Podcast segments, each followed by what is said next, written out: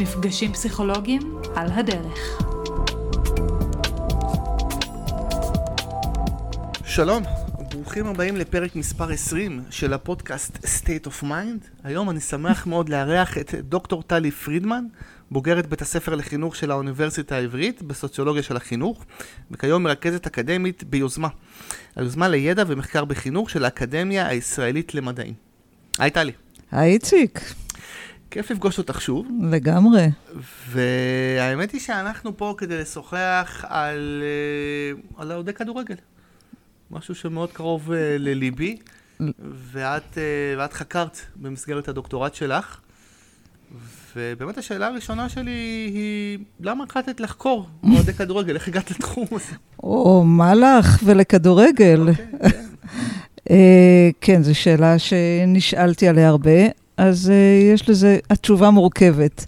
Uh, קודם כל, אני אוהבת כדורגל, זה אהבת ילדות שלי, uh, מאז הילדות הרחוקה שלי.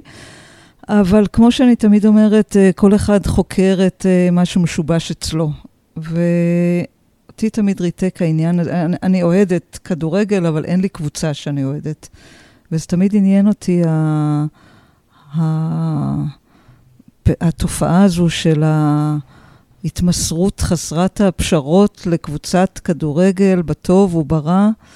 אה, זה שריר שכנראה אין לי, אה, שריר של ההתמסרות ללא תנאי למשהו.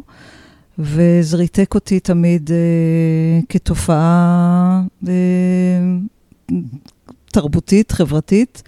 זה מצד אחד. מצד שני, זה יש את הכובע המקצועי שלי, הקודם, כי עסקתי הרבה שנים בפרסום ושיווק ומיתוג, אה, ובתור מישהי שיודעת כמה קשה לבנות אה, נאמנות צרכנים ונאמנות למותג, אה, שזה כאילו הגביע הקדוש של, של הפרסום והמיתוג, זה הנאמנות ללא פשרות של צרכנים. לא הצלחתי להבין את התופעה הזו, איך בכל תחום שהוא אנשים עוזבים, מחליפים, משנים.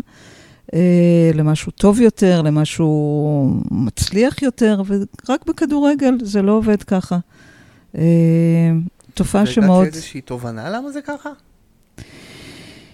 אה, זה מה שיצאתי לחקור, כלומר, יצאתי לבדוק איך זה קורה שזה ככה. כי באמת, אנחנו חיים בעולם של, אה, אה, קוראים לזה נאמנויות נזילות, הכל נזיל.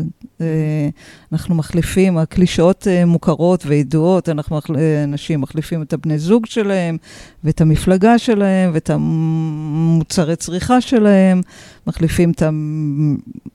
הכל הם מחליפים, חוץ מ... אימא לא מחליפים. זהו, אימא לא מחליפים וקבוצה לא מחליפים. תמיד אני אומרת, קלישאות הן קלישאות כי הן נכונות בדרך כלל. יש בהן גרעין של אמת. יש בהן תמיד גרעין של אמת. וזה מה שרציתי לבדוק, וזה מה שהוציא אותי למסע הזה של הדוקטורט. אז בואי נתחיל באמת מההתחלה, ואת uh, תובעת איזשהו מושג מאוד יפה בעיניי, mm-hmm. שנקרא התה, התאהדות. כן, מאוד אומרת, גאה בו, במושג הזה. כן. לגמרי, כן. כי, כי זה מרתק, כי זה באמת פעם ראשונה שאני פוגש את המושג הזה אצלך, ו- ואני באמת uh, חושב למה לא דיברו על זה עד עכשיו.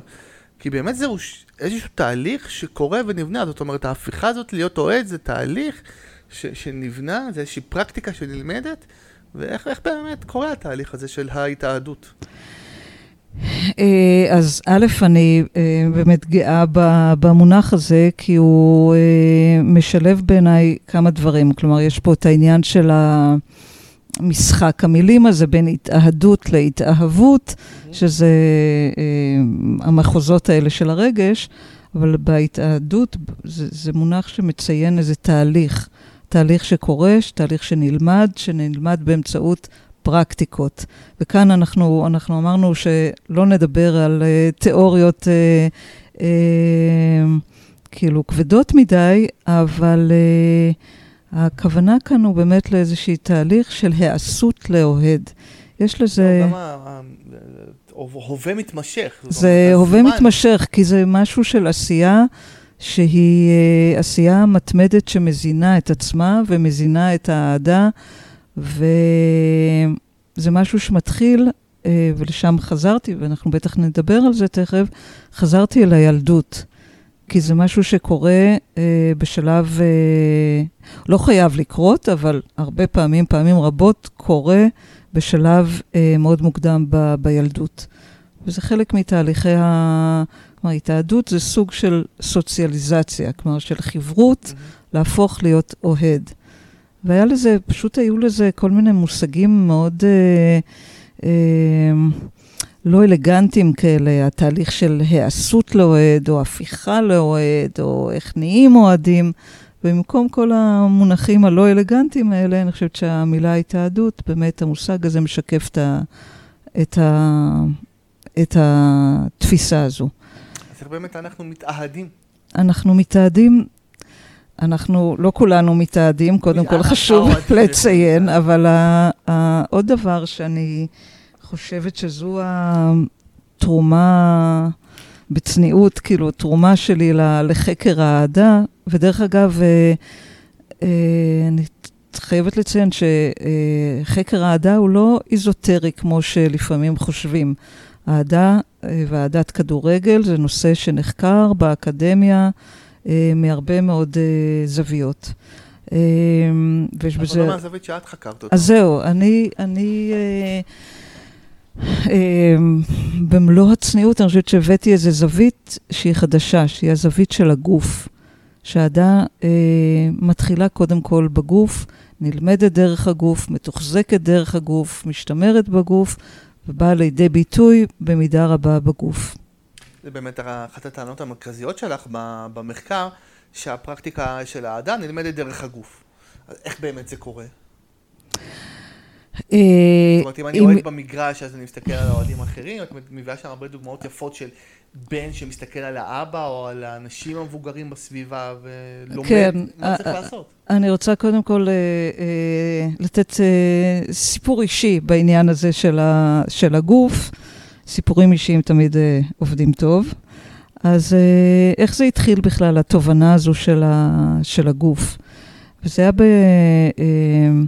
המשחק הראשון שהלכתי במסגרת הדוקטורט, אה, זה המשחק של אה, הפועל קטמון, שזו קבוצה שאותה חקרתי, וישבתי שם במגרש, אני חושבת שזה היה בגבעת רם, שהם שיחקו שם עוד ב- ב- בתחילת הדרך שלהם. ממש בהתחלה, גבעת רם. ממש, ממש בהתחלה, וחיכיתי למנחה שלי, לפרופסור אה, תמר אפופורט. וישבתי שם ביציע, היא כמובן איחרה, וישבתי והסתכלתי כדרכי על הסביבה. ואז ראיתי פתאום, אה, ראיתי שהאוהדים כאילו מתורגלים בכל מיני אה, פרקטיקות. כלומר, הם ידעו בדיוק איפה אה, לשבת ואיפה לעמוד ומה לעשות לפני המשחק, ואת הקריאות... אה, הקריאות שלפני המשחק והנפנוף של הדגלים והצעיפים לפני כן, והיה בהם משהו כזה מאוד... אה, טקסי. מאוד טקסי, אבל מאוד ידוע, כאילו, משהו מוכר וידוע. אה, וציינתי את זה לעצמי, ותמר כשהיא הגיעה, אז אמרתי לה ככה, את יודעת, אה, נראה לי שיש פה משהו עם הגוף, כאילו שהגוף יודע וזוכר איך לעשות אהדה. ואני חייבת להגיד בעוד סוגריים, שעד אז לא... אז בכדורגל הבנתי, אבל בסוציולוגיה אה, לא כל כך אה, שלטתי. ותמר, שהמנחה שלי, שהיא סוציולוגית אה, רבת זכויות, אמרה לי, ברור, הגוף, הגוף עכשיו הוא נושא מאוד חם, יש את הנושא של סוציולוגיה של הגוף, ויש את פייר בורדיה, את בטח מכירה. אמרת לה, כמובן, כמובן שלא הכרתי, אבל זה פתח לי, התובנה הזו הקטנה, פתחה לי פתח לעולם שלא הכרתי, ואחר כך צללתי לתוכו, של הסוציולוגיה של הגוף. והחיבור שעשיתי במחקר שלי זה באמת בין שני גופים של ידע, הידע על האהדה אה, והידע על הסוציולוגיה של הגוף, ועשיתי את החיבור ביניהם. זה, זה מרתק, כשאני קראתי את הדברים, אז, אז חשבתי, באופן טבעי, חשבתי, לקחתי הרבה דברים כאילו לעצמי ולחוויה שלי כאוהד כדורגל. אמ, ואחד הדברים באמת, זה, זה, זה שיש לך את המקום הקבוע הזה במגרש, שאתה מגיע אליו. נכון. וגם אם נכון. לא היית הרבה שנים וחזרת למגרש, יש לך את המקום הקבוע שלך. נכון, סיפר לי בהקשר הזה אה, עוד פרופסור שליווה אותי, אמיר בן פורת, שהוא הגורו של הכדורגל והסוציולוגיה של הכדורגל.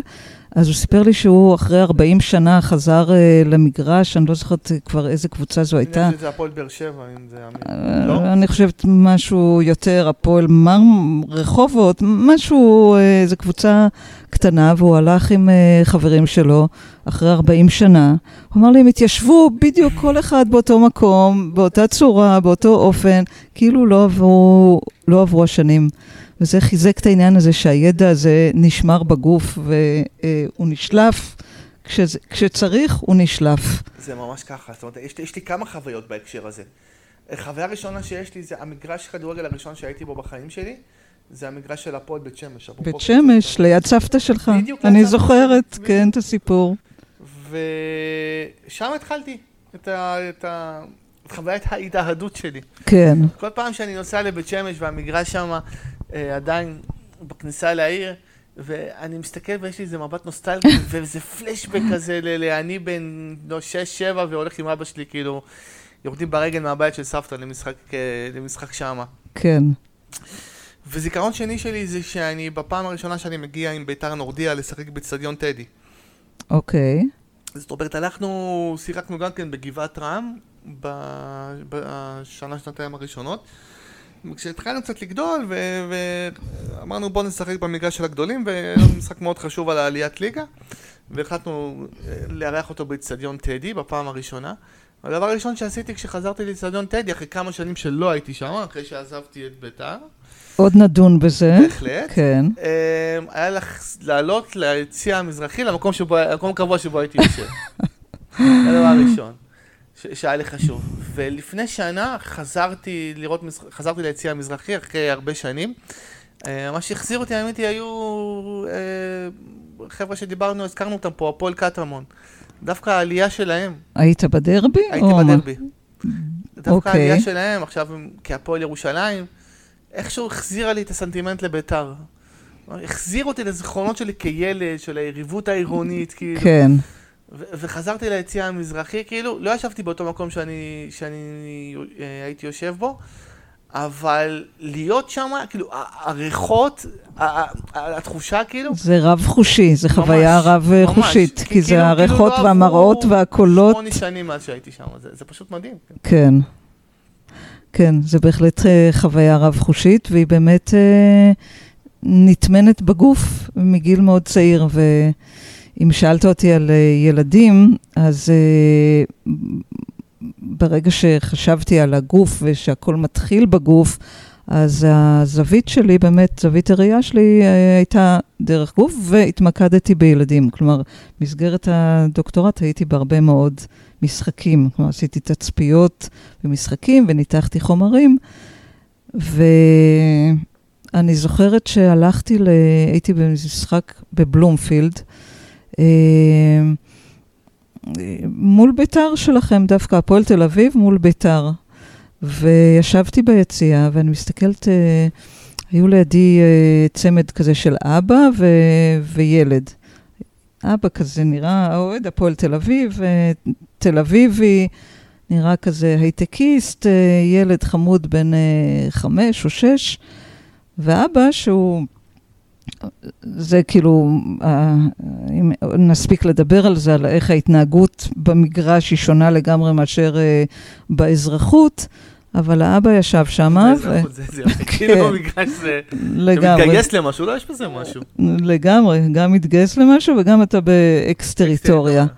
אבל uh, אבא ישב בסדר כזה, ופתאום היה איזה אירוע במגרש, ואבא קפץ פתאום ככה על שתי רגליים, היציע של ביתר היה לידינו, והוא קפץ אה, מול האוהדים של ביתר ככה, וניף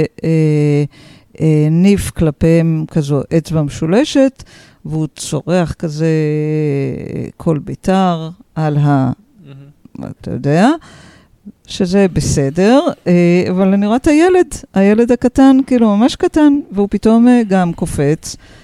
אה, נעמד על הרגליים, מנסה לקפוץ, מניף את היד שלו, מנסה לעשות אצבע משולשת, עושה את זה עם האצבע הלא נכונה כלפי היציע של בית"ר, וככה מתיישב, האבא מלטף לו את הראש, והבנתי אה, שממש אני, אני רואה עכשיו איך הילד לומד אה, אהדה. הוא לומד את זה דרך הפרקטיקה, קודם כל הפרקטיקה הגופנית, הוא עוד לא יודע לעשות אותה כמו שצריך, עוד לא מבין למה ביתר על הזין, הוא לא מבין למה הפועל, אה, למה, את היריבות ההיסטורית בין אה, הפועל לביתר, אבל הוא מתחיל עם, ה, עם הגוף. ואחר כך, אה, מה שראיתי אחר כך, מה שבדקתי אחר כך, כלומר את התהליכים, גם חזרתי לאוהדים, החזרתי אותם לילדות שלהם ואת המסלול שהם עברו מאז, ואתה מבין שמה שבהתחלה אתה עושה באופן, סוג של חיקוי כזה, חיקוי, אה, יש לזה בורדיה, סליחה שאני אומרת בורדיה, אבל אני חייבת להזכיר אותו כמה פעמים. אז הוא קורא לזה מימזיס, זה חיקוי בעצם בלי תודעה. אה, אתה מחכה פשוט איזה תנועה לא גופנית. זה זה לא באופן לא, חיקוי שאתה עוד לא מבין כאילו מה אתה עושה, אבל אתה מחכה את התנועה, ורק אחר כך החיקוי הזה נטען במשמעויות, במשמעויות הרגשיות, החברתיות, הפוליטיות, אם תרצה, או בכל המשמעויות האחרות, אבל זה, זה תהליך. אבל זה מתחיל קודם כל אה, עם, עם הגוף. את יודעת, טלי, מה שאת מתארת פה, מזכיר לי מאוד בית כנסת. לא יודע אם להגיד להבדיל או לא להבדיל, כי אני לא חושב שיש הרבה הבדל, למרות שזה קודש וזה חול. מזכיר לי מאוד ילד שהולך עם אבא שלו לבית כנסת, ו- ואני הולך עם אבא שלי לבית כנסת, כן. ו- ומסתכל עליו ולומד איך, איך להתפלל, איך... אה, את התנועות. את התנועות, בדיוק, איך כן, להתנועע, כן. איך, אה, איך לסלסל בפיוטים. אה, ו- ו- ואותו דבר, אותו דבר באמת גם, גם במגרש, ה- במגרש הכדורגל. החוויה הראשונה שלי כאוהד כדורגל, אני, אני ילד בן שש, אני יושב אה, בסלון לראות יחד עם אבא שלי ודוד שלי את גמר גביע המדינה 1985, אוקיי. בית"ר ירושלים נגד מכבי חיפה. ואני ילד בן שש, אני לא מבין את המשמעויות, אני לא יודע כן. אפילו, אני לא בטוח שאני מבין מה זה גמר גביע המדינה. אבל אני מרגיש... שיש פה אירוע. דרמטי. יש פה אירוע דרמטי. אני כן. מרגיש את המתח באוויר. כן, וכשאלי אוחנה כובש את שער הניצחון בדקה 86, ואני רץ בכל הבית, ואני זוכר את עצמי מניף את הידיים, אפרופו הגרוב, וצועק כן. יש. ואני חושב על זה היום, אה, 30 ומשהו שנים אחורה. אה, מאיפה כאילו, היה לי כאילו את, את הסנטימנט הזה, כאילו להתלהב כל כך ברגע הזה, לא- שלא הבנתי כל כך את המשמעויות שלו. כן. אבל היה את הדוד והיה את האבא, בדיוק. ואתה ראית אותם, ואתה הבנת שמשהו קורה כאן, וזה משהו מרגש ועוצמתי. ויכול. להיות ששם שם נטמן הזרע של אה, בית, בית"ר. חד משמעית. ובאמת הסיפור הזה, באמת, של אה, הקשר, קודם כל ההשפעה של הסמכות ההורית, וזה בעיקר האבא, כן, על הבחירה של הקבוצה. אני תמיד אומר, אני לא בחרתי להיות אוהד בית"ר ירושלים. זה לא שאני עכשיו עשיתי איזשהו שופינג, אפרופו שיווק, ו... כן. ובאמת ההבדל הזה הוא מאוד מרתק. אה, ואמרתי, טוב, הפועל ככה, אה, מכבי חיפה ככה, מכבי תל אביב ככה, בית"ר נראים לי הכי, לא יודע, צהוב שחור בא לי טוב. לא. אני, אני נולדתי לתוך זה. כמו כן. שנולדתי גבר, זה, זה חלק מהזהות שלי. זה- יהודי, זה מעניין, ישראלי, זה- אני, אני בית"רי, זאת אומרת, כאילו, ואני לא יכול להוריד את זה ממני, אני, והיו רגעים אולי שרציתי להוריד את זה ממני, אבל זה לא. אז זה, הביטויים האלה, זה מעניין, כי זה מה שאתה אומר, נולדתי לתוך זה, כי, כי אה, המרואיינים שלי, שהם באמת אה, פתחו בפניי את כל אה, תולדות האהדה שלהם ואת עומק האהדה שלהם, אז הם באמת השתמשו בביטויים האלה. כלומר, זה היה, זה זורם לי בדם, ונולדתי לתוך זה, וזה ב-DNA שלנו, ואני לא יכולתי אחרת. ומישהו אמר לי, כאילו, כמו שלא, איך, איך למדתי להיות אוהד? לא למדתי להיות אוהד. אתה לומד איך ללכת, אתה פשוט מתחיל ללכת. אה, וזה משהו מאוד, אה, מאוד עוצמתי. כלומר, והעניין הזה של ה... יש לזה כמה פנים, לקשר עם האבא. אתה, סליחה, אתה משתמש במונח סמכות הורית, שאני יודעת שאתה מחובר אליו, אבל... אה, אני חושבת שאתה מחובר גם ל-attachment, ול... אז כן. אולי זה יותר מהמחלקה הזו של ה-attachment, כי, כי יש משהו בעניין הזה של ה... ה... הקשר, של האבא והבן. הקשר של האבא והבן. כן. אה, אני חושבת שאמרתי לך, כלומר, יכול להיות שזה גם אימהות ובנות, זה פחות בדקתי, אני... או, אה, מעניין בהקשר הזה גם הקשר של אבות ובנות. אבות ובנות, אה, זה דווקא יותר בדקתי, זה גם קיים. אבל בסדר, נגיד אבא, אבא ו, וילד או ילדה. כן. אבל זה חלק מה... כלומר, יש את המשהו האוטומטי הזה, שאתה נולד לתוך זה. ודרך אגב, נולד לתוך זה, זה גם... אה, הסביבה גם mm, מטפחת את זה. כלומר, אני כבר שמעתי סיפורים מכל הסוגים על, אה, על אה, תינוק בעריסה, שכבר תלו לו את הדגלים של הפועל, וכבר הלבישו אותו בבגדי, באדום שחור, או בצהוב או צהוב כחול, או whatever, וזה כבר באמת כמו הקלישאה הזאת של האהדה מהעריסה ועד הקבר. מהמם. אז הרבה פעמים זה באמת מהעריסה, לא מטאפורית. כלומר, זה מתחיל בעריסה. זה יפה שאת הזכרת attachment, כי, כי אני מכיר את המונח הזה מהעריסה עד הקבר מהעולם של ההתקשרות, כמו שההתקשרות מהעריסה עד כן. אבל על, כדור, על אהדת כדורגל, אה, זה הביטוי שהולך איתה, מהעריסה ועד הקבר. בהחלט, זה אותו דבר, זה אותו קשר אמוציונלי מאוד מאוד חזק. העניין הזה של, אה, של אב ובן הוא, מאוד מאוד משמעותי, זאת אומרת, אה, יש איזושהי מין תחושה, אני יכול להגיד את זה היום, שאתה בעצם צריך להמשיך, אתה, אתה בעצם המקל מועבר אליך, אתה צריך. להמשיך כאילו את המורשת, את המסורת. אני זוכר שכש... אה, אה, את עצמי לא יכול יותר לראות את בית"ר ירושלים. המחשבה שהייתה הכי קשה לי, אמרתי, טוב, אני אסתדר, אני אמצא משהו בחיים, אני אוהד ליברפול אבל- באנגליה, אני... אבל אתה קוטע את השרשרת. לגמרי. אני לא אלך עם הבן שלי, כאילו, כמו שאבא שלי הלך איתי, זה היה בלתי נתפס בשבילי, זה היה כן. סוף העולם, כאילו. נכון, זה כאילו, זה באמת אה, אה, אה, עניין קשה, העניין הזה של לקטוע את, ה, את השרשרת, אבל אה, מעבר לזה, אני חושבת שיש גם את העניין של ה, הבלעדיות הזו של, ה, של החוויה, כלומר, האבא והבן, או כן. האבא והבת, נדבר על האבא והבן, כי זה יותר אה, נפוץ, שזה הזמן שלהם, כלומר, אה, זה ה... הזמן המיוחד שלהם. יש לי אוהד שסיפר לי שהזיכרון הראשון שלו באמת זה שהוא הולך עם אבא שלו, עם אבא שלו ועם החברים של האבא לכדורגל, ואז היה, לא יודעת, לא מקומות מסומנים, אז הולכים שעתיים לפני כן וחוזרים שעתיים אחרי כן, כן.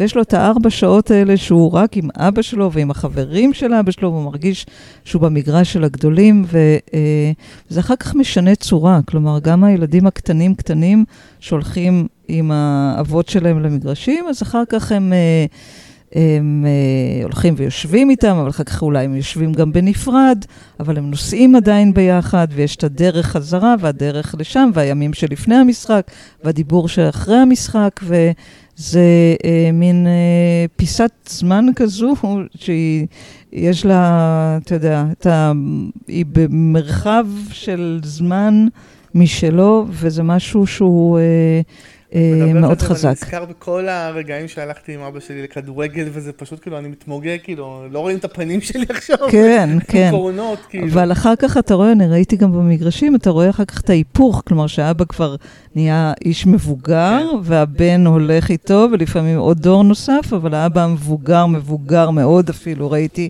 יושב ביציע עם הבן, ויש בזה משהו מאוד אה, נוגע ללב, זה כאילו... העניין של העברה בין-דורית הוא באמת באמת אה, חזק, וגם מה שאת מתארת פה זה סוג, במיוחד אם אנחנו מדב- מדברים על קשר של אב ובן, סוג של טקס חניכה לגבריות. והנושא הזה של גבריות, אה, איך, איך שאיך שהיא באה לידי ביטוי במגרשים הוא מאוד מעניין, וגם נוגעת בו במחקר שלך. כן, עכשיו, יש פה איזשהו, אולי, אולי פרדוקס, כי מצד אחד, יש הרבה, היום אוהבים להשתמש במונח גבריות רעילה. יש הרבה גבריות כן. רעילה במגרשים, יש אלימות, יש אגרסיביות, אנחנו מכירים את זה. אה, מצד שני, יש גם הרבה אינטימיות שאת גם מתייחסת אליה, זאת אומרת, האוהדים אה, מתחבקים.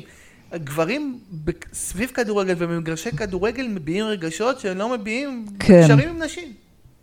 אה, לגמרי, לגמרי. כאילו, הרבה מהמחקר, אמרתי קודם שהמחקר על האהדה לא מתעסק כמעט בגוף, ובמקרים הבודדים שהוא כן מתעסק בגוף, זה באמת בדברים האלה שכולם מכירים, של האלימות ושל ההתפרעות ושל ה- ה- חוסר ריסון ביציעים, אבל במובן של האגרסיביות. ואני דווקא אה, באמת ראיתי את זה מזווית אחרת, כי עם, לצד כל הגבריות שיש במשחק, והאלמנטים הגבריים של ניצחון ושל תחרות של ושל מלחמה, מלחמה כן. וקרב וכאלה, אז באותם היציעים שבהם מתחוללת המלחמה הזאת, ואנחנו מכירים את הביטויים האלימים שלה, יש המון צדדים אה, אה, מאוד, איך אני אגיד את זה? רכים. רכים, רכים. כי גם ראיתי וגם ראיינתי וגם שמעתי, כלומר, הרבה מהמרואיינים שלי סיפרו לי על, ה, על הבכי שהם בכו ב, ביציעים. בכי של התרגשות משמחה, או בכי של אכזבה, או בכי של אה, אה, השפלה, אבל במגרש הם יכולים להרשות לעצמם לבכות. ולא רק לבכות, כמו סיפר לי מישהו, אני זוכרת אותו, גבר-גבר, איך אחרי זה משחק דרמטי, דרבי דר, תל אביבי דרמטי שהם הפסידו, שהוא לא היה יכול להסתכל על מה שקורה על המגרש, אז הוא טמן את ראשו בתוך, ב, על הברכיים של החבר שישב לצידו, ובכה.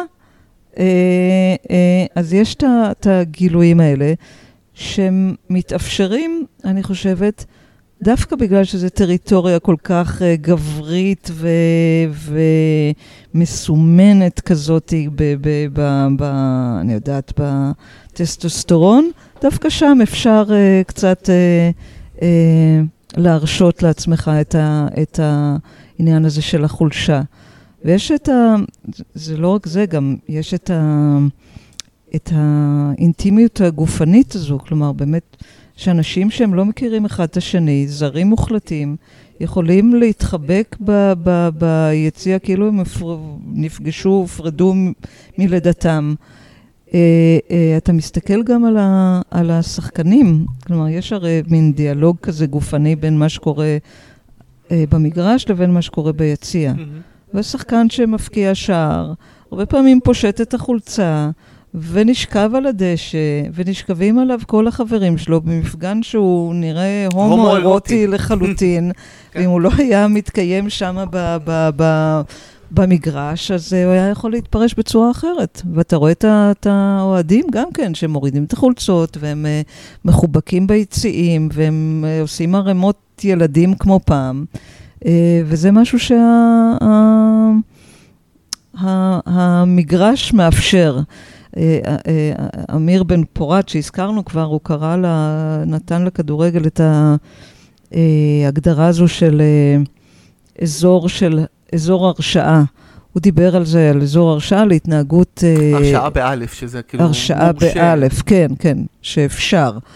אז הוא דיבר על זה במובן של ההתפרעויות והאובדן הרסן ואובדן השליטה, ואני לקחתי את זה והרחבתי את זה באמת לאזור הרשעה, שהוא מאפשר גם התנהגויות אה, רכות, אינטימיות, אה, לא גבריות במרכאות, שדווקא שם זה, זה מתאפשר. אני מאוד מתחבר לנקודה הזאת. אני חייב להגיד ש... אה, כמו שכבר ציינתי, אני, אני, אני גם אוהד של ליברפול באנגליה, בנוסף אה, לרומן ארוך השנים שלי עם כן, בית"ר. כן, כן. ו... שזה אהדה, אבל אהדה מבוגר, אה, בוגרת, אה, כלומר, ליברפול... באיזה מובן? לא, לא, בוגרת כרונולוגית בגיל, כלומר, זה לא משהו שהתחלת בגיל מאוד צעיר, ולא משהו שבא מהבית. קצת אחרי אה, בית"ר, ובאמת משהו שאני יצרתי אותו ולא ירשתי אותו מהבית, זה נכון. כי זה, הזה... היית צריך איזה עוגן רגשי במקום החדש שהגעת אליו. האמת היא שהתחלתי, האמת היא שהסיבה אולי, קצת מוזר להגיד את זה, שנסעתי לעשות את הדוקטורט דווקא באנגליה, בהרבה מאוד מובנים, הייתה כדורגל, כי אני התחלתי לראות את ליברפול כבר כילד. אה, אוקיי, חשבתי שזה הפוך היה סדר. לא, האמת היא שלא. אוקיי. כדורגל תמיד קודם כל כדורגל. אה. לא, ליברפול, חשבתי שהגעת לשם ואז אה, התחברת לקבוצה. לא, האמת היא שאחד הדברים שמשכו אותי, אה, תמיד רציתי לחיות באנגליה תקופה מסוימת, ואחד הדברים שמשכו אותי היה כדורגל. אה, אוקיי. כן. מעניין. ואני תמיד, והייתי הרבה פעמים באנפילד, במגרש של ליברפול, ובאמת זה, זה באמת אה, אה, זכות שנפלה בחלקי. מכיר אוהדי ליברפול. אה, הרבה שנים בארץ, שהם הרבה שנים אוהדים ולא היו, או היו אולי פעמים בודדות. אוקיי. אבל זה לא כמו להיות בטדי, לא כמו להיות במשחק של ביתר. ואם אני צריך להסביר למה, זה חוויתי חוויות מדהימות במשחקים של ליברפול, באמת. ש- אם אני צריך להסביר למה, זה בדיוק הנקודה הזאת. כי במשחקים של ביתר, כשיש שער, אני ישר מתחבק, לא משנה עם מי שלידי, אני מכיר, לא מכיר, לא משנה. ובאנפילד באין- אף לא? פעם לא התחבקתי. מעניין. אף פעם לא התחבקתי. יכול להיות שזה חלק מה- מהתרבות האנגלית, זה פשוט נראה לי, פשוט נראה לי מוזר, כאילו, לא, לא, לא שייך כאילו לחבק... אה, אני חייב להגיד אבל, ו- ולומר שבכל זאת, בביקור האחרון שלי באנפילד, לפני שנתיים, ממש לפני הקורונה, שנתיים פלוס, היה שער בדקה ה-90 של ליברפול, ואז כבר איכשהו זה קרה שם. כבר היית חייב לחבק מישהו. על מישהו שישב לידי ביציע ואחד על השני, ואמרתי לעצמי, וואו, כאילו פעם ראשונה שזה קורה לי באנפילד, וזה וואו. באמת רגע מיוחד. מעניין. ש- וזה גם הייתה העונה של ליברפול זכתה באליפות בפעם הראשונה אחרי 30 שנה, וזה הייתה סוג של סגירת מעגל. כן.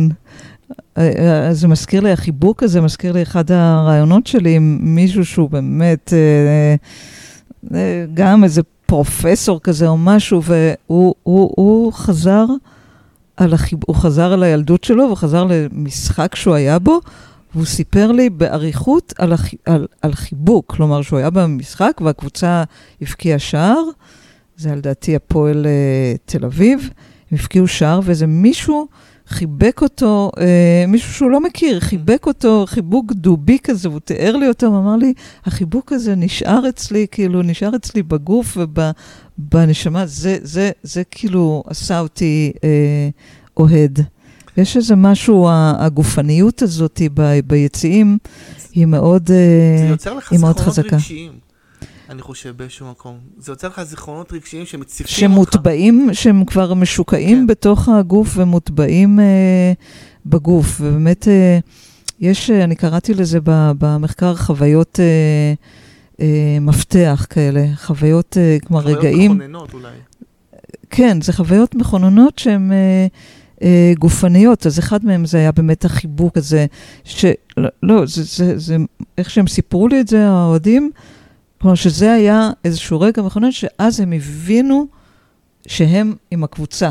כלומר, זה היה, מישהו סיפר לי, אוהד של אה, הפועל ירושלים, סיפר לי על הרגע שבו הפסידו בדקה ה-90. הדקה ה-90 זה בכלל אה, אה, אלמנט מאוד חשוב באהדה, אבל הוא סיפר על, ה, על השער שקיבלו בדקה ה-90 וירדו ליגה או משהו כזה, ושהיה מסביב, היה, שהיה כל כזה מין עוצמה רגשית שהוא בכה.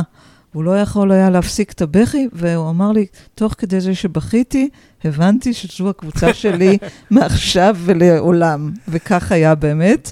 אה, טוב, אנחנו באמת נדבר באמת על איך, אה, על נאמנות ואכזבה, שזה, שזה סוגיה מעניינת מאוד. עוד לפני כן אני רוצה עוד מילה ברשותך, טלי, לגבי העניין של למה גברים אולי מרגישים יותר בנוח להביע את הרגשות שלהם במגרשי כדורגל, אולי בגלל שאין שם הרבה נשים, או אין שם נשים לפחות שהם מרגישים שהם צריכים להרשים. מתחברת לרעיון הזה? אמ, גם יכול להיות, אה, כי יש כבר נשים במגרשים, אנחנו נכון. נדבר עליהם אם אתה תרצה עוד מעט, אבל אה, נכון, עדיין- ובאירופה זה עדיין, זה, אה, זה בוודאי ככה. Mm. אבל התחושה שלי כגבר, אתה לא, כאילו, ש- שאתה לא צריך להיות במגרש, להיות מאוד מאוד אה, דרוך. נכון. הגבריות שלך כמו שאתה צריך להיות בחוץ. ו- וזה מאוד בולט, זאת אומרת, בחברת נשים, שאתה מאוד צריך כאילו לשמור על הפאסון הגברי שלך. כן, עכשיו, אם אה, אני חושב כאילו מקומות שבהם לא הרגשתי שאני צריך לעשות את זה, זה כמובן מגרש כדורגל, ואולי גם בצבא. בצבא, אה, אה, כי בצבא, כי אתה בחברת... אה, גברים אה, בלבד. נכון, נכון. אה, אה, באמת יש, יש קווים מקבילים באמת בין אה, אוהדים למילואימניקים או ליחידות אה, של גברים. אבל אני חושבת שבגלל שעדיין האיצטדיון, הכדורגל הוא עדיין מעוז של אה, הגמוניה גברית. קצת אה, מתערער, קצת זה, אבל עדיין אה, מעוז של הגמוניה. ברגע שעברת את שערי המגרש, הוכחת כבר את הגבריות שלך. כלומר, זה שאתה שם, אתה בחברת גברים, אתה יכול להרשות לעצמך. אין אולי את העין הנשית הבוחנת. אה, זה מעניין, כי אתה יודע... שאתה מרגיש כגבר שבוחנת אותך, לא בהכרח היא באמת בוחנת אותך, אבל אתה כגבר מרגיש שהיא בוחנת אותך. בוחנת, כן. אז, אז אין. אני חושבת, עכשיו שאתה מדבר על זה, אז אני נזכרת בכמה אוהדים שאמרו לי, כן, אנחנו בעד זה שנשים יבואו למגרש והכול בסדר, אבל כשאמרת להם, אז הבת זוג שלך, אתה רוצה שהיא תבוא איתך? מה? אה, לא, לא, לא, לא, לא. אני לא רוצה שהיא, שהיא תבוא. אני לא, רוצה, ש... שלא... אני לא רוצה שהיא תראה אותי כן. אה, איך שאני במגרש. כלומר, לא, לא, עד כאן. כאן זה נעצר. אני מסוגל להבין את זה. אה, אז, אז בואו באמת אולי נגיד מילה באמת על חוויה של נשים אה, בתוך ה... הסביבה הזאת. אה, טוב, דיברנו על ההתאהדות ודיברנו על, ה... על המושג שאני לא יודעת אם הזכרתי, אבל על, ה... על ההביטוס של האהדה. הביטוס זה, זה, זה כאלה, אה, לא, לא ניכנס לעומק, אבל זה משהו שאתה רוכש בילדות, כאילו מוטבע לך בתוך הגוף באופן טבעי, אוטומטי, לא מודע, פדגוגיה סמויה, יש לזה הרבה, mm-hmm. הרבה הסברים. זה מושג שטבע בורדיה. כן. ואני אה, אה, מאוד השתמשתי בו לצורך הדוקטורט שלי, אה, על העניין הזה של האביטוס, שבעצם יש האביטוס של האהדה שאתה רוכש בגיל אה, אה, מאוד צעיר והוא הולך איתך. וכאן בא ההבדל אה, בין גברים לנשים. כי נשים הן בדרך כלל אה, אוהדות מאוחרות יותר, כלומר שבאות, אה, מצטרפות אה, בגיל... אה, מבוגר יותר למשחק. אה, אה, אני פשוט,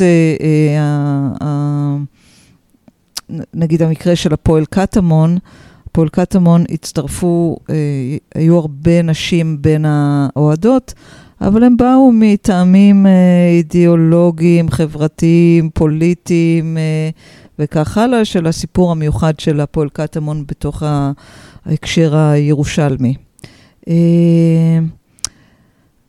וראיתי אותם במגרשים, וראיתי שניכר היה בהם שהם אה, לא רכשו את ההביטוס הזה של האהדה בילדות. אה, וזה היה מעניין לעקוב אחרי הפרקטיקות הגופניות שלהם.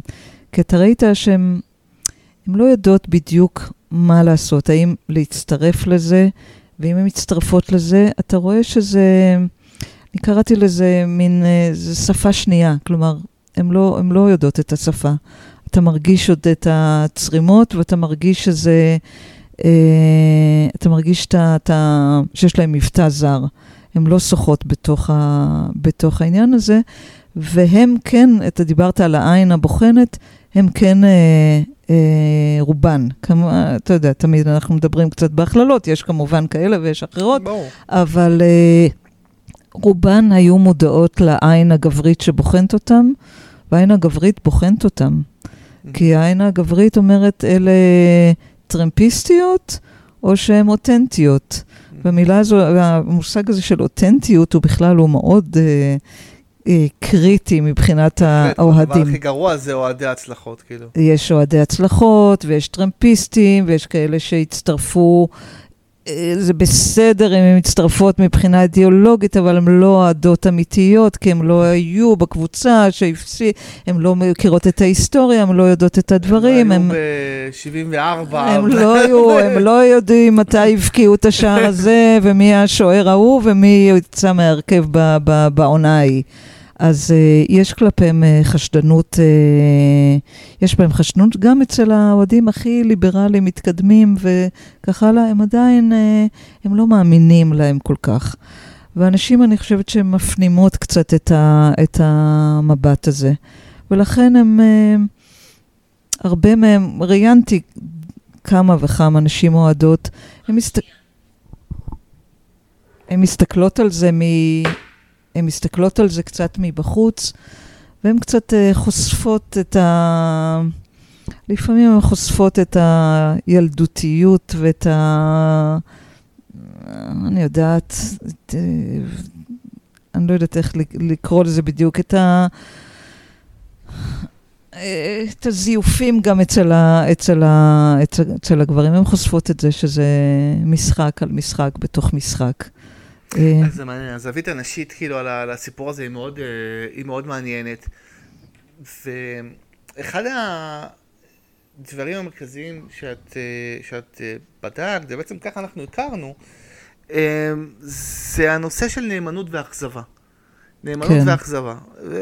ובאמת שני מקרי בוחן מרכזיים, אחד זה הפועל קטמון והשני זה ביתר נורדיה. אבל עוד לפני שניגע בהם, כשקראתי את העניין הזה ואת התיאורים גם של הנחקרים, המחקר שלך על העניין הזה של איך בעצם האכזבה, וגם אני, כן, שם איזה בחור בשם קובי במחקר שלך, נראה לי שאני מכיר אותו.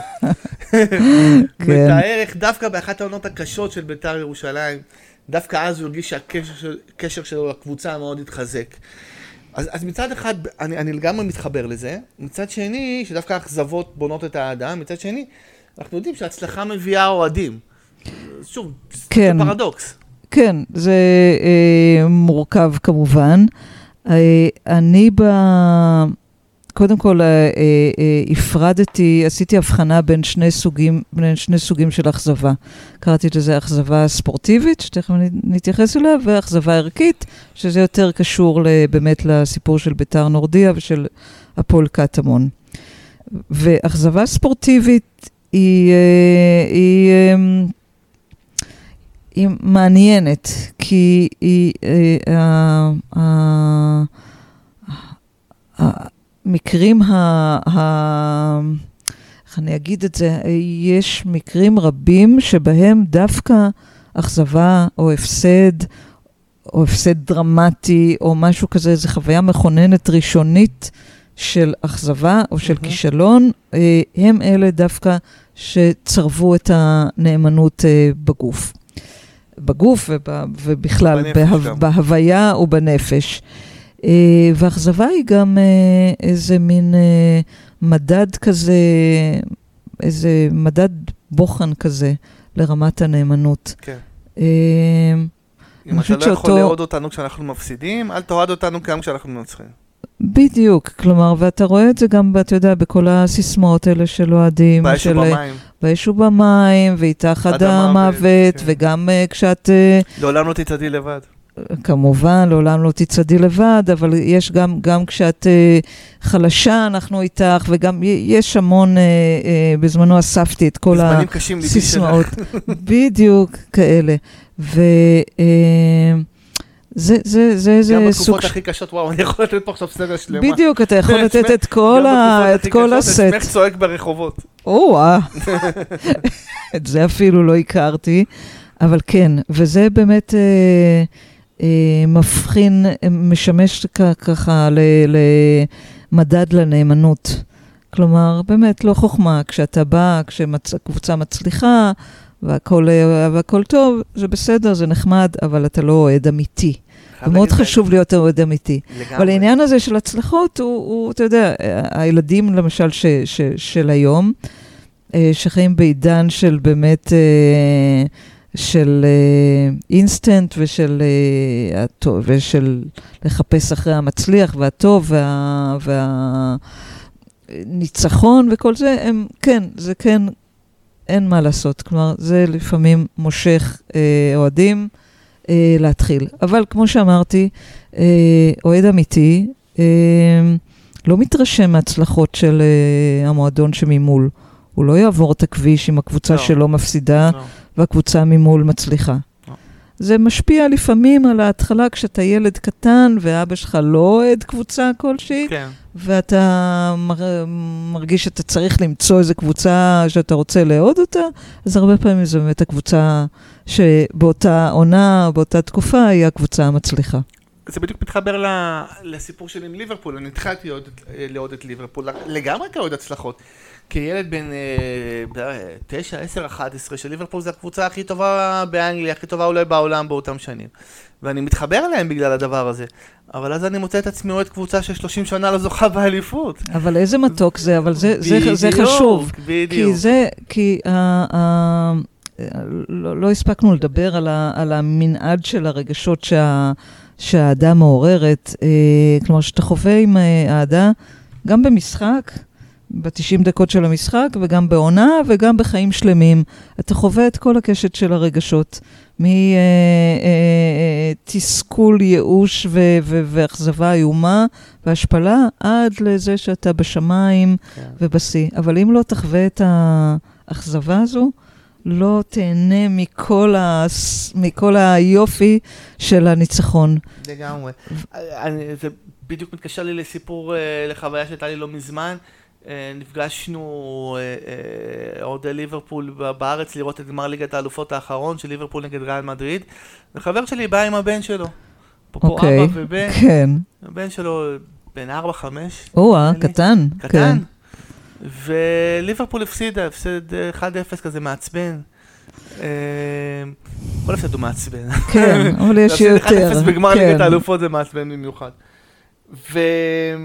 ובדרך החוצה אני רואה, אני רואה, אני שואל, שואל את, את החבר, נו, איך הוא, איך היה לו? אז הוא אומר, הוא עצוב. ואז אני מחבק את הילד ואני אומר לו, תקשיב, תזכור את הרגע הזה, זה יגרום לכך שכשאנחנו נזכה בפעם הבאה, זה יהיה בשבילך רגע הרבה יותר מתוק. נו, אז קראת את הפרק. זה בדיוק, ה... זה בדיוק ככה, ו... ואוהדים גם מבינים את זה, כלומר, הם מבינים את, ה... את העניין הזה של, אה, הם לא רוצים רק לנצח כל הזמן. אה, נכון. אמרו לי את זה, כאילו, כאילו, אתה, ב- כאילו, בזה. אתה כביכול כן רוצה לנצח, אתה לא רוצה שהקבוצה שלך תפסיד, אבל באיזשהו מקום זה מאבד מהטעם. אז זהו, זה מעקר לך, מעקר בעין, מעקר לך את, ה, את המנעד הזה, את, ה, את הצד השני של, ה, של, ה, של השמחה. כי אם לא תחווה את הייאוש ואת האכזבה, אז גם השמחה, זה כמו שלוקחים אה, מספיק את כדורים. כן, כן, נכון.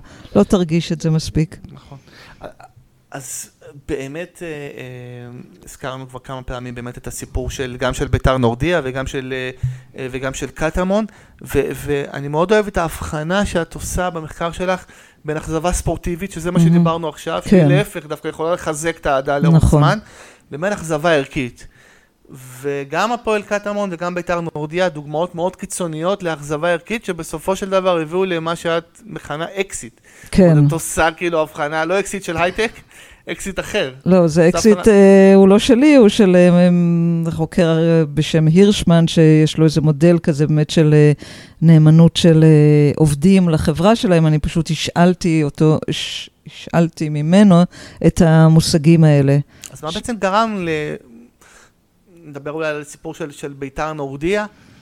מה בעצם גרם לאוהדי ביתר נורדיה? מה, מה את מבינה גרם להם לעזוב את הקבוצה שלהם?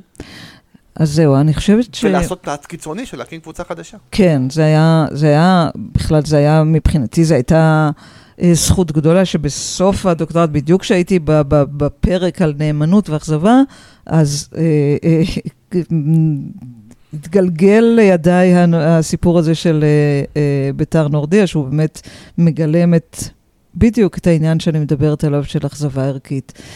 ואני חושבת שמה שקרה שם, אה, אם אני כל הזמן מדברת על, ה, על המגרש ועל המשחק ועל זה כאיזה אקס-טריטוריה כזה, ש, שיש לה את הכללים שלה וזה בסדר, אה, אה, החוקים שם הם במין מערכת סגורה כזו שזה בסדר. אה, קרה משהו שהוא אה, יצא מה... יצא מה... שבר גם מהמשחק. את החוקים של שבר האקס-טריטוריה. גם את החוקים של האקס-טריטוריה וחלחל לתוך החיים עצמם. כי אם אנחנו אומרים שהמשחק הוא מין אה, התרחשות כזו שהיא מנותקת ממקום ומזמן, פה זה לא היה מנותק. פה זה כבר נגע ל, לדברים שהם מעבר לזה.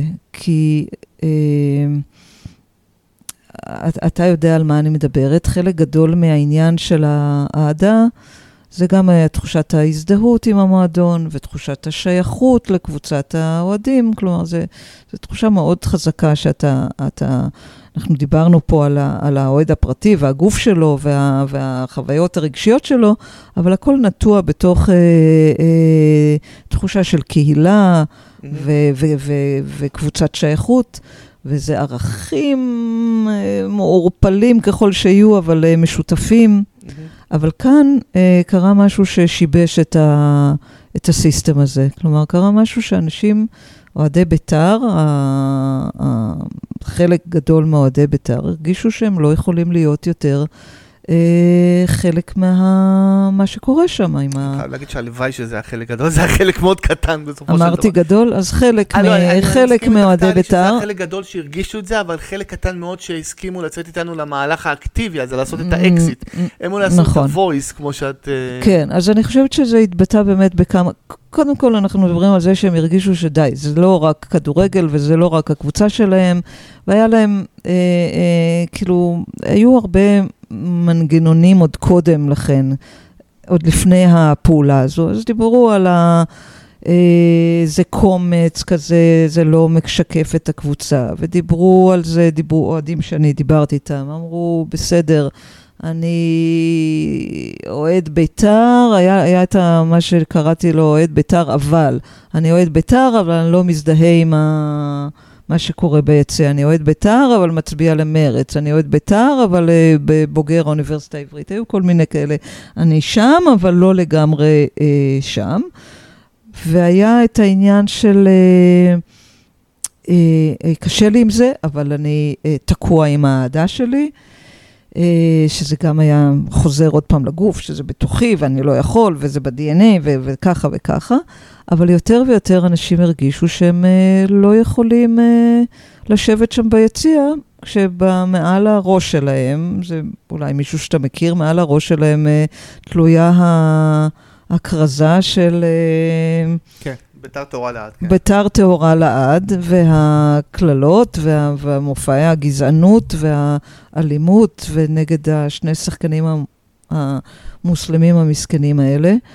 וזה הלך והקצין, ואנשים אה, אה, או שניתקו את עצמם קצת רגשית, או שלא הגיעו למשחקים, אבל אה, היה איזה גרעין שם באמת, שחשב שצריך לעשות פעולה יותר אה, קיצונית, ורצה את, רצה את פעולה הקבוצה. אקטיבית. פעולה אקטיבית, אבל פעולה שתחזיר להם את, ה... את התחושה הזו של השייכות, ותחזיר להם את מושא האהדה, ותחזיר להם את הבית שהיה להם. אה, ואז הם עשו את האקט שהוא הוא, הוא, הוא מאוד אה, אה, כאילו מורכב, כי מצד אחד הם עשו אקט שהוא חוסר נאמנות, הם הלכו והקימו קבוצה אחרת. בית לא עוזבים, אמא לא מחליפים. בית לא עוזבים, אבל מצד שני, הם אה, אה, הוכיחו לעצמם שהם נאמנים, כן, למורשת של בית"ר הקלאסית, חזון ז'בוטינסקי, אה, הם נאמנים לעצמם ולבית שלהם ולאהדה שלהם, והם לא רצו לזהם אותה בדברים אחרים, אז הם הלכו והקימו משהו שהוא בית חדש. אה, שהוא הבית האמיתי, הנכון, המתוקן, וזה הבית שצריך להיות נאמנים אליו. זה משהו שהוא מאוד אה, יוצא דופן, כלומר, זה לא קורה הרבה. יש את המקרה של מנצ'סטר יונייטד, ש... אה, שהוא קצת דומה לבית"ר נורדיה, שהאוהדים שמה אה, לא אהבו את כל ה... ההתמסחרות. ההתמסחרות של הקבוצה, והאמריקאי שקנה את הקבוצה, והם כשרואים איפה הקימו את... נמצאת מנצ'סטר יונייטד כעת חיה, הם כנראה ידעו בדיוק על מה הם מדברים. נכון, אבל הם הקימו את ה-United אוף מנצ'סטר, אני לא יודעת... שעוד הייתה ב- בגדולתה. כן, נכון, וזה צעד באמת אה, אמיץ ויוצא דופן. אה, אנחנו מדברים עכשיו אה, כמה, חמש, שש, שבע שנים אחרי שקמה ביתר נורדיה. אה, האמת היא ש-2014, שמונה שנים אחרי שקמה. שמונה שנים אחרי שקמה ביתר נורדיה, ואני לא בטוחה שהניסוי הזה או האקט הזה אה, הצליח. לעומת זאת, מעבר לרחוב יש לנו את, אה, ה- הפועל קטמון. את הסיפור של הפועל קטמון, שהוא סיפור שהוא כן סיפור עם אה, סוף טוב. דיברנו באמת, טלי, אה, ותיארת את זה מאוד יפה, את, ה, את החוויה הרגשית העמוקה באמת של, של האוהדים שעוזבים את קבוצת האם שלהם ו, ומקימים קבוצה חדשה, שהיא לא באמת חדשה, הם מנסים, כמו שאמרת, לשמר את, כן. את כל אותם זיכרונות ילדות בתוך הקבוצה החדשה שהם, אה, אה, שהם מקימים. ולכן נות- נותנים לה שם דומה, והצבעים דומים, וכל סממני הזהות דומים. אבל כן, יש פה איזשהו אה, אה, מהלך מטלטל, מטלטל. כן, מטלטל, וגם משתמשת במונח שהוא מאוד יפה בעיניי, שנקרא ניתוק זהות או disidentification, כי יש פה בעצם משהו שהוא באופן אקטיבי, אתה בעצם מתנתק. קצת דומה לבעצם, שזורקים אותך מהמשפחה, או שאתה עוזב את הבית, או יוצא בשאלה ועוזב את הקהילה שלך. עקורים, עקורים. ממש, חוויה של כן. עקירה, וואו, זה ממש המילה המדויקת. כן. אה, ובאמת התחלנו לדבר, אה, אה, ואולי באמת נסיים גם בנקודה הזאת, על ההבדל בין חוויה של נאמנות לבין בעדת כדורגל, לבין נאמנות בתחום אחר שאת מגיעה ממנו, בעולם של צרכנות. ושם אני לא רואה חוויה כזאת של עקירה לצורך העניין, אם אני צריך להחליף גם את, את, את המותג של הקפה או של משחת השיניים, או לא משנה שאני רגיל להשתמש בו אפילו עשרות שנים. כן, כי כל הכבוד לקפה שאתה שותה ולמשחת שיניים, אה, הם לא טעונים בכל כך הרבה מרכיבים אה, רגשיים. כלומר, הם לא חלק מהזהות שלך, הקפה שלך, והם לא חלק מזיכרונות הילדות שלך, ולא מהקשר, אולי קצת, אבל לא מהקשר עם אבא שלך, ולא מה שלמדת דרך הגוף, ומה שהיית חלק מקבוצת שייכות מאוד, אה, מאוד אה, קרובה, הדוקה וחשובה. אה, כאן באהדה, אתה לא רק הצרכן, וזה ההבדל הגדול. באהדה אתה חלק מהחוויה, אתה יוצר אותה. עם הקפה אתה שותה אותו. כן. חוויית האהדה, אתה חלק ממנה, ובלעדי האוהדים היא לא הייתה קיימת. וגם כל המשחק הזה היה מאבד מטעמו ומערכו ומכל מה שקשור בו. אה, אתה חלק מזה, וכשאתה מתנתק מזה, אז אתה מנתק עוד הרבה מאוד uh, שקעים ותקעים אחרים בחיים שלך. הכדורגל שייך לאוהדים, לטוב ולרע. לגמרי. ויצא לי לחוות בעוצמות מאוד חזקות גם את הצד החיובי וגם את הצד השלילי של זה. Uh, אני רוצה מאוד להודות לך, טלי. תודה לך, זה היה כיף. תמיד uh, uh, הנושא הזה הוא, הוא, הוא, הוא כיף לי לדבר עליו, הוא ממש, אפילו שהתרחקתי ממנו, עדיין בדמי. אז אני באמת גם על השיחה הזאת, שגם לי באמת הייתה מאוד מהנה, טלי, וגם על זה אני חושב שבמחקר שלך באמת עשית הרבה כבוד לאוהדי כדורגל. זאת אומרת, יש את האמרה המפורסמת של אה, ישעיהו ליבוביץ', 22 משוגעים רודפים אחרי כדור.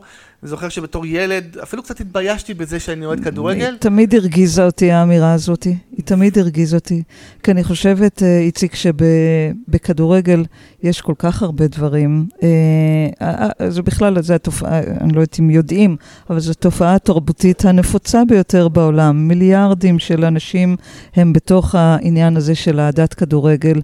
ואני לפעמים חושבת, אה, כשאני חושבת על כל המנעד הרגשות הזה, ותחושת הנאמנות, ותחושת השייכות, וה... וה, וה אה, אה, רכבת ההרים הזו של האהדה, אני חושבת על אלה שאין להם את זה, mm-hmm. ואני חושבת, איפה הם מוצאים את זה? קשה מאוד למצוא את זה בעולם שלנו, קשה מאוד למצוא את החוויה המזוקקת הזאת, וחבל. לכו לכדורגל. מצטרף לכל מילה. תודה, איציק. תודה רבה, טלי, ותודה רבה לכם שהאזנתם לעוד פרק של State of Mind. אנחנו ניפגש שוב בפרק הבא.